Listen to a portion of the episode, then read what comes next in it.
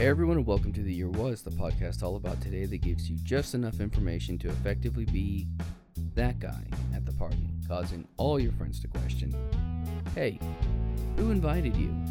Like, seriously, why are you here? I'm your host, Michael Montalvo, for the next few minutes, we will swim through the river of time to try and find out what makes today truly unique. In this episode, we examine the events that occurred May 26th. The only thing I can tell you about the 24 Hours of Le Mans is what I learned from that movie with Matt Damon and Christian Bale Ford v Ferrari Dawn of Justice. At least that was the case before I did the research for this episode. Many minutes of research. Let's start with the basics.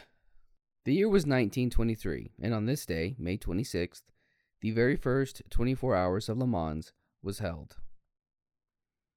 Known as the oldest active endurance sports car race, the teams try to go the distance. They try to go for speed, as they are all alone, all alone in their car on the circuit. Originally put on by the Automobile Club du l'Ouest, the race came about from France's love of cars. Set on the public roads in Le Mans, France, the event takes place on the Circuit de la Sarthe and traditionally is held in May. The race has only been cancelled a handful of times, first in 1936, then again from 1940 to 1948 due to the outbreak of World War II. In 2020, the race was delayed until September due to the COVID outbreak. But the Le Mans today is a very different race than it was in yesteryear. Gone are the days of racing reliable and sturdy sports cars. We now see prototype cars never intending to see the market. Le Mans has morphed from a durability test into a sporting event. Sure, innovation is still being made with their designs, but the cars look and sound and feel completely different from what they began as. The trouble I found with learning about Le Mans or any racing event or sporting event is that people often do not talk about the beginnings or even the event as much as they talk about the accidents. Accidents such as the one that took place in 1955, where Mercedes Benz and Jaguar were in a race with Ferrari, and an unfortunate accident caused the death of more than 80 people, including Mercedes driver Pierre Levegh. That same race, Mercedes became the only team to retire from the event as a sign of respect for the people lost, leaving Jaguar to win the race and face backlash for celebrating after such an horrendous event. Many safety precautions were implemented because of this, and France and Switzerland banned racing events, although the French would eventually overturn this. There's an incredible short film that explores this tragedy, and I will link it down below. In my research on the internet, sites didn't talk much about how, in 1923, Le Mans was raced on public roads.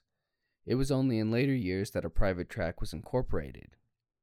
And what's perhaps one of the more interesting facts about it all is that the track has remained largely unchanged since its inception, despite some modifications, such the additions of chicanes.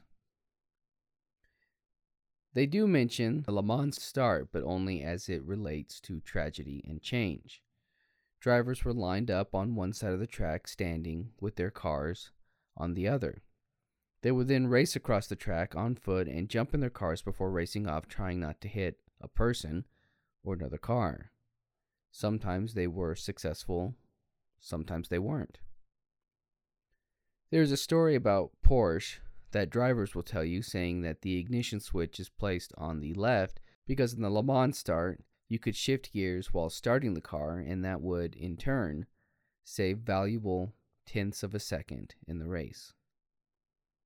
A more likely scenario for this position, however, was that in the post war world, electrical wire was scarce, and putting in the ignition on the left was a way to save a little bit of wire and, as a result, a little bit of money. This style of starting was only changed with the introduction of the harness. Many drivers chose not to wear the harness as it slowed them down, and as a result, they were improperly secured to the car, and many fatal accidents happened as a result. In 1969, Jackie Ickx decided to protest this. Ickx saw the running start as dangerous and outdated and decided to protest by casually walking across the track to his car and then strapping in his harness before starting the race. In the first lap of the race, John Woolfe would be killed while not wearing a harness. Ickx would go on to win the race. As a result, the start was officially changed in 1970 to have the drivers start in their cars from a stopped position before changing again in 1971 to a rolling start that is still used today. To briefly talk about the race circuit, it's only 8.5 miles in length. Drivers can cover well over 3,000 miles, with the record an astonishing 3,362.0612 miles or 5,410.713 kilometers, set in 2010 by Timo Bernhard, Romain Dumas, and Mike Rockenfeller with their Audi R15 number 9.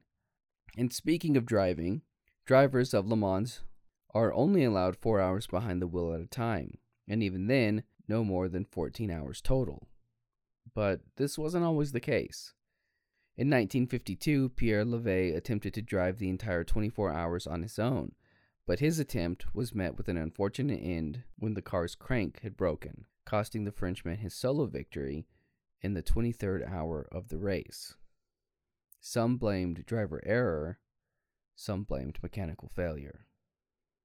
Here's a fun fact for you Michelin's tires won the first race in 1923 and then followed that with 26 consecutive wins. I didn't have anywhere else to put that in. That's going to do it for us today. If you like this podcast and want to hear more, give us a rate and a review. That helps me out and helps steer this in a direction that is hopefully good for all. If you're watching this on YouTube, you can find the Year Was audio version on your podcast app of choice. You can find me on social media and at YouTube at the Apple Cider Club. And as always, I want to thank the Tim Kreitz Band for our musical theme. And thank you for listening. We'll see you next time.